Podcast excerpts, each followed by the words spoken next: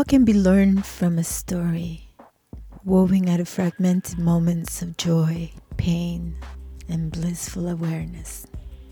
I wrote my first book, Flesh Mapping, in 2013. It was an invitation into co creating a pedagogy, a way of learning through our shared narratives of place and politics, a way of mapping the injuries of the material, emotional, spiritual impact of all our many journeys of growth. Some may call it struggle, forced poverty, displacement, hunger, and war. As a child raised in war, I've learned many lessons, and in the art of living, I'm inviting some of my heroes some of the people who walk with me, who have taught me to walk in beautiful ways, to see co creation, to see community as our immunity to pain, to suffering, to wanting. Welcome.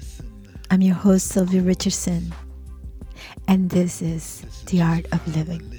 I'm your host, Sylvia Richardson. I'm delighted this morning to be joined by Graham Russell. He's the founder of Rights Action. Thank you so much for joining us, Graham. Hi, Sylvia. Um, Hi, good happy morning. New Year, and thanks for having me on. Happy New Year. Now, while the news are having very fun fest of fear infusing news about the incidents in the White House, which are, you know, very worthy. I, I'd like us to talk a little bit about um, the perhaps continuous stories of horror of the Honduran uh, people as a caravan of 7,000 asylum seekers left last, you know, in early in January. So perhaps we can begin there. Well, it, it is a good starting point. It's a sad and it's a poignant starting point for any discussion about um, sort of what's going on in Central America and what does that have to do with North America, with Canada and the U.S. And if anyone's following the news, and it's been a little bit in the mainstream news in Canada and the US, there's yet another caravan of uh, desperate people fleeing Honduras, um, trying to get to, to to exile of some sort, some sort of healthy, sane place to live um, in either Mexico or uh, the United States any any mainstream coverage that does um, shine a light on this focuses narrowly sort of on um, there's thousands of Hondurans fleeing, trying to get into Guatemala. They're trying to march across Guatemala. These are very hard conditions. Um, they're fleeing con- conditions of uh, violence and poverty, and that's about it. Like I'm, I'm being a little bit simplistic, but that's that's sort of about it. And there's no discussion of what are uh, the real underlying causes in, that they're fleeing and what are the causes of the underlying causes and what does that have to do with Canadian and US policies? And this narrow coverage of the caravans almost becomes like sort of caravans or poverty voyeurism. Like we're shining a light at a very complex, sad, depressing situation of poor people, but doing it almost in a voyeuristic way that this is not our problem. We're just looking at someone else's problem and not analyzing it on a on a more proper, deeper level. I was just going to say that you know, in a in a world fe- full of pandemic fear, with millions of people dying worldwide, um, a lot of people are focused on you know their own house, and they think you know how can we worry about this, but we don't see how you know the repression that uh, imposing a coup in Honduras in 2008 has created, you know, a, a complete erosion of social systems and and how those uh, seemingly isolated incidents, you know, are generated from policies right in our home. So perhaps we can talk a little bit about the role of imperialism because we often don't use that term. You know, in polite conversations, we don't talk about colonization and imperialism as things that are, you know, worthy of discussion. But I think it's timely to speak about the way our government, you know, Canadian government, the U.S. government, imperialist policies uh, have generated this level of suffering and make those connections. Yeah. Any discussion about these caravans that are leaving um, Honduras, and it's similar arguments can be made about the caravans of people, thousands, tens of thousands leaving Guatemala every year. But just to focus on Honduras, this caravan that's of, of desperate people fleeing their country, um, the underlying causes go back to the US and Canadian backed military coup in June of 2009 in Honduras. You, you, you're right to point directly at that. And the caravans have been became news in North America, mainly in the U.S., but also in Canada in 2018 and 2019. And the coverage was similarly sort of poignant, but not focusing on the role of Canada and the U.S. And that's just, this is what I was trying to say. This is the same thing that's happening now. There's poignant coverage of the suffering of people fleeing, and no coverage whatsoever about how Canadian and U.S. policies from 2009, from from the coup that we supported in 2009 forward to today, our our public sector government policies and then the the investor and corporate interests of Canadian and US based companies and investment firms are directly contributing to and actually benefiting from the underlying causes of human rights violations, of deep impoverishment, of racism, of corruption, and of government violence and repression. And there is no end in sight in this for the sake of Honduras until we start to address the role that the quote unquote international community uh, has been playing in Honduras from the coup in 2009 forward till today without getting back going back further in history. And so the, the coup, this US Canadian backed coup, is the starting point for any honest discussion about what all the ills that the people of, of Honduras are, are, are facing today. Talk a little bit about the the significance of having mining companies' interests dictate the policies the Canadian pursue in countries such as Honduras, and what are some of the impacts that this has generated? I will. the There is a direct link between the coup in Honduras and mining Canadian and even U.S. mining interests. There's a direct coup link between the coup in, Hon- in Guatemala in 1954 and Canadian mining interests. But to, to cast the discussion farther, there's there's a direct coup between these regime change policies uh, that are in Latin America. They're always sort of um, spearheaded by the United States, and then Canada, almost invariably supports them directly or indirectly. There's direct links between the regime change policies that overthrow governments that we don't like and put in place governments we do like, and a wide range of North American economic and investor interests in the sectors of mining, in the sectors of the construction of hydroelectric dams, in the sectors of the production of bananas and pineapples for export, in the sectors of African, the production of African palm and sugarcane for export, in the sectors of tourism and in the maquiladora sweatshop sectors of the economy. There's direct links between why the US and Canadian governments choose to support certain right wing governments that promote global businesses or overthrow governments we don't like to bring into power, help bring into power governments we do like, i.e., governments and regimes that favor uh, the economic interests of uh, uh, global corporations and investors, most of which in Latin America are based in North America. And so that the story about mining is really no different than the story about where do our bananas come from and how did they get here? Where do our pineapples come from and how did they get here? Sugarcane, African palm, uh, etc. You know, when when I was a kid, um, growing up in El Salvador under the war, um, it became a daily occurrence of horror you know you just you become adaptive to your environment. And in many ways i think the experience of hondurans living in caravans is an adaptive measure to oppression and repression, this ability to join forces with others to f- try to create safety. We used to say in El Salvador, you can have the security you can afford. And it usually meant we were resigned to face the fact that we could die that day just by going outside our homes.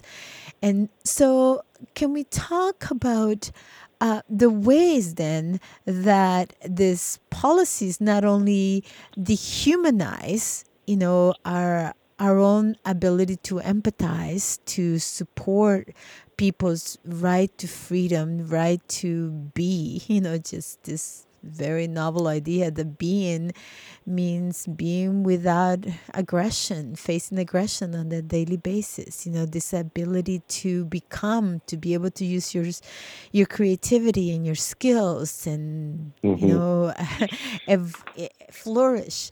Um, so yep. let's talk about uh, what significance this has on our own ability to see that injustice when it happens in our own right. in our own backyard like just for the sake of the discussion, very interesting. I find this very interesting. The, the, the most dehumanizing agent or the most desensitizing agent in this discussion is the role of the media and is the role of how these issues are presented to the general public by our politicians and media, or in the cases where the media doesn't really address it at all, or or our politicians in Canada and the U.S. ignore it. What I'm getting at is that take the, car- the caravans, for example. Because our media only gives us snapshots of these, and they sometimes refer to them as hordes of people, or a wave of people, or a flood of people trying to get north.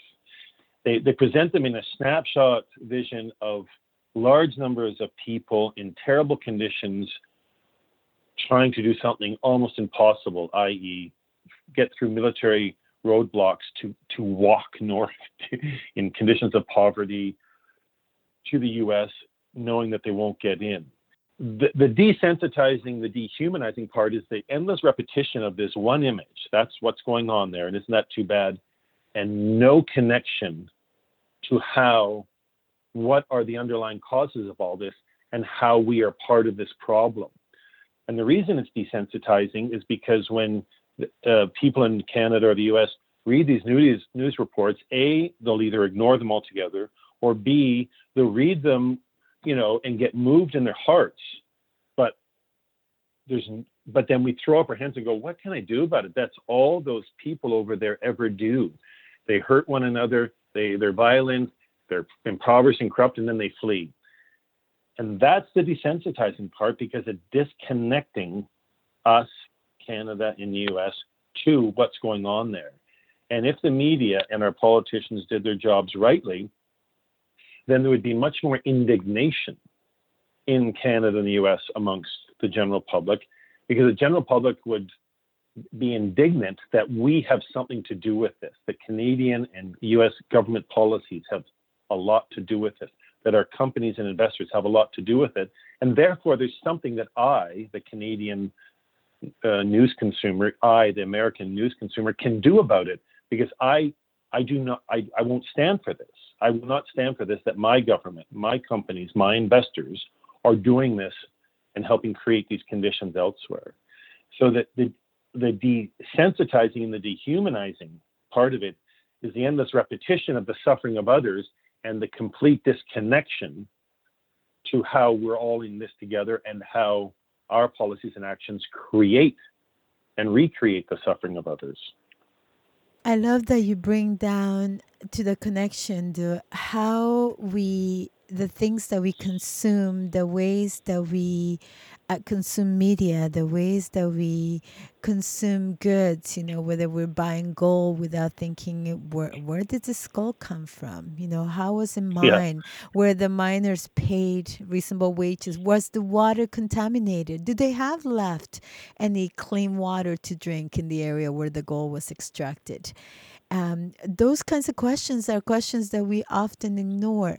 So, as as you started uh, Rights Action, your um, foundation looks not just to the superficial root causes of poverty, which, you know, many people say, well, they live in a poor country, so they're poor people. But the countries are rich, you know, the countries are rich with gold, the countries are rich with minerals, countries like Venezuela are rich with oil. Uh, the people are poor because of the policies put in place the minimum wage that's non-existent in some areas the way the name of manuel zelaya will be you know alien to most people. Most hondurans will remember as the year where the the government tried to impose a small increase, you know, in their salary, Yeah. and, and the government was brought down. So uh, those connections are essential not just for our own understanding that poverty is not a natural state of being, that this you know poverty that Yeah. kills people faster than a coronavirus uh, you know it's it's actually created by policies of what people should earn how much investment uh, should generate from their exploitation of their minds and um, and how many uh, juridical tools uh, the investment elites have at their disposal that dehumanize and turn people into disposable um, you know means to their capital. So, how do you um, keep yourself connected? Um, Yeah. How do you feel? How do you keep sensitized to the suffering, to the pain, so that you don't see it as just another day of poor people trying to leave their corrupt places? Um, I guess it's a two-part answer, and one is I've worked in Central America, mainly Honduras and Guatemala, but also El Salvador that you mentioned, Nicaragua, for better over three decades. And I, I have many friends there, many friends who are living and suffering in these very conditions. And so I can never be un- insensitive about it when these are people I know, and they're people like my neighbors here at home. They're just honest, decent people trying to have decent, simple lives, and they are being they're being forced to suffer um, through very, very brutal, harsh uh, conditions of violence, impoverishment, racism, impunity, and corruption. If these are people I know, and I do, then I'm not insensitive to that. But the other part of the answer is also that I also understand that these are not their problems, that these are our problems, that these are in part my problems by definition. And I think that is the greatest challenge. And that's one of the greatest challenges in the line of work I do is to keep chipping away at sort of redefining what are the underlying causes, um, what are the underlying local to national to global causes of so many of the ills that people face around the world, including in places like Guatemala and Honduras. It's not to to redefine what is suffering. Oh, that person's in poverty. That looks awful. That's terrible. We all, most of us, can sort of agree on that. It's redefining what are the underlying causes, local to national to global causes, and then taking action, not chipping away, relentless action, week after week, year after year, decade after decade. Well, A, hold accountable, and B, transform what are the local to national to global underlying causes. And that, that work began long before I was born, and it will continue long after um, I've died. It's such a touching um, statement, you know, when I hear you say that word began before I was born, because uh, to me, the vision of a world with justice for all people is a dream that is bigger than all of us. And when you have a dream that is bigger than you, um, you have very good reasons to get up in the morning and uh, and get to work and do your part. Um, so, Yes. how do we create then in in ourselves and how do you cultivate that sense of resilience when you're faced with aggression you know uh, around you? Here in canada we see the treatment of indigenous people. We see how pipelines displace people how mining companies are polluting water and lakes. And um, how do you keep yourself energized and committed to to create a world where that is not natural way of doing business. That is not an inescapable fate in the name of capital progress. Just in a nutshell, um, maintaining and nurturing positive human relations and maintaining and nurturing positive actions um, to respond to all this stuff. There's a quote out there, and I'm going to misquote the quote. I don't even know who said it first, but that that action is the mother of, of hope, and as opposed to just having good hope or or thinking your way into being hopeful about something, action is the way that one's hopeful. Now that's easier said than done for someone like me than it is for someone who's suffering the harms on a daily basis, on a lifelong basis, on an intergeneration, intergenerational basis. And that is a big gap between my reality and the reality of many people that I work with, know, am friends with, and support. But it's still true that on a day-to-day basis, because that's where one, we all live day to day. Action, do good work, do good actions. The the caravans, just to bring it right back to that discussion, this is the positive thing that those thousands and tens of thousands of Hondurans can do in their life. They're not just accepting of their imposed exploitation and poverty. They're not just accepting of uh, being governed and ruled by a military backed drug trafficking regime in Honduras that's fully supported by Canada and the US. They're choosing to act. Now, different Hondurans are choosing to act in different ways. But those thousands of people fleeing the country, and they'll be fleeing again tomorrow and next week and next month, they are choosing to act. Their hope in life derives from the choices they're making to act upon their reality. And thus, me in a life living in Toronto in a you know, in a, my little micro world is one of sort of privilege and comfort, relatively speaking, compared to that of the Hondurans. Um, my hope comes from the actions I get to do every day, week in, week out, with good people, the relationships I've developed with good people in Canada, the US, and in Central America. That's beautiful. Um, how can people support your work? How can people um, participate in? I think that the best thing for anyone is just start following us on our uh, on Facebook, on Twitter, Instagram got some new uh, younger people working with me now, so social media side of our work is growing and improving. Or our probably the best thing is the our email list. We send out regular information through these um, email news blasts. It's free. You just sign up and you start receiving the information. Once you start receiving the information on a regular basis, the reader, the whoever it is, will start to receive a lot of sort of potential action lists and links to other groups and and links to places they can donate and links to things they can do here at home in Canada. Um, it's sort of a, a, very proactive sort of um, information. When we send out information, we try and make it proactive. So it's not just reporting on the news, but telling people what they can do. But the best thing is to start following the information regularly and then get used to and aware of our work and our perspective on our work, and then go from there. I always say the community is immunity. So give our uh, yeah. give our audience your your um, informa- your link and uh, your website yeah. so they can follow you and be part of a greater community. Um, rightsaction.org. And if you go to the website, there'll be a spot where you can subscribe to our email news blasts, and you'll find information about Facebook, Twitter, Instagram. But it's rightsaction.org.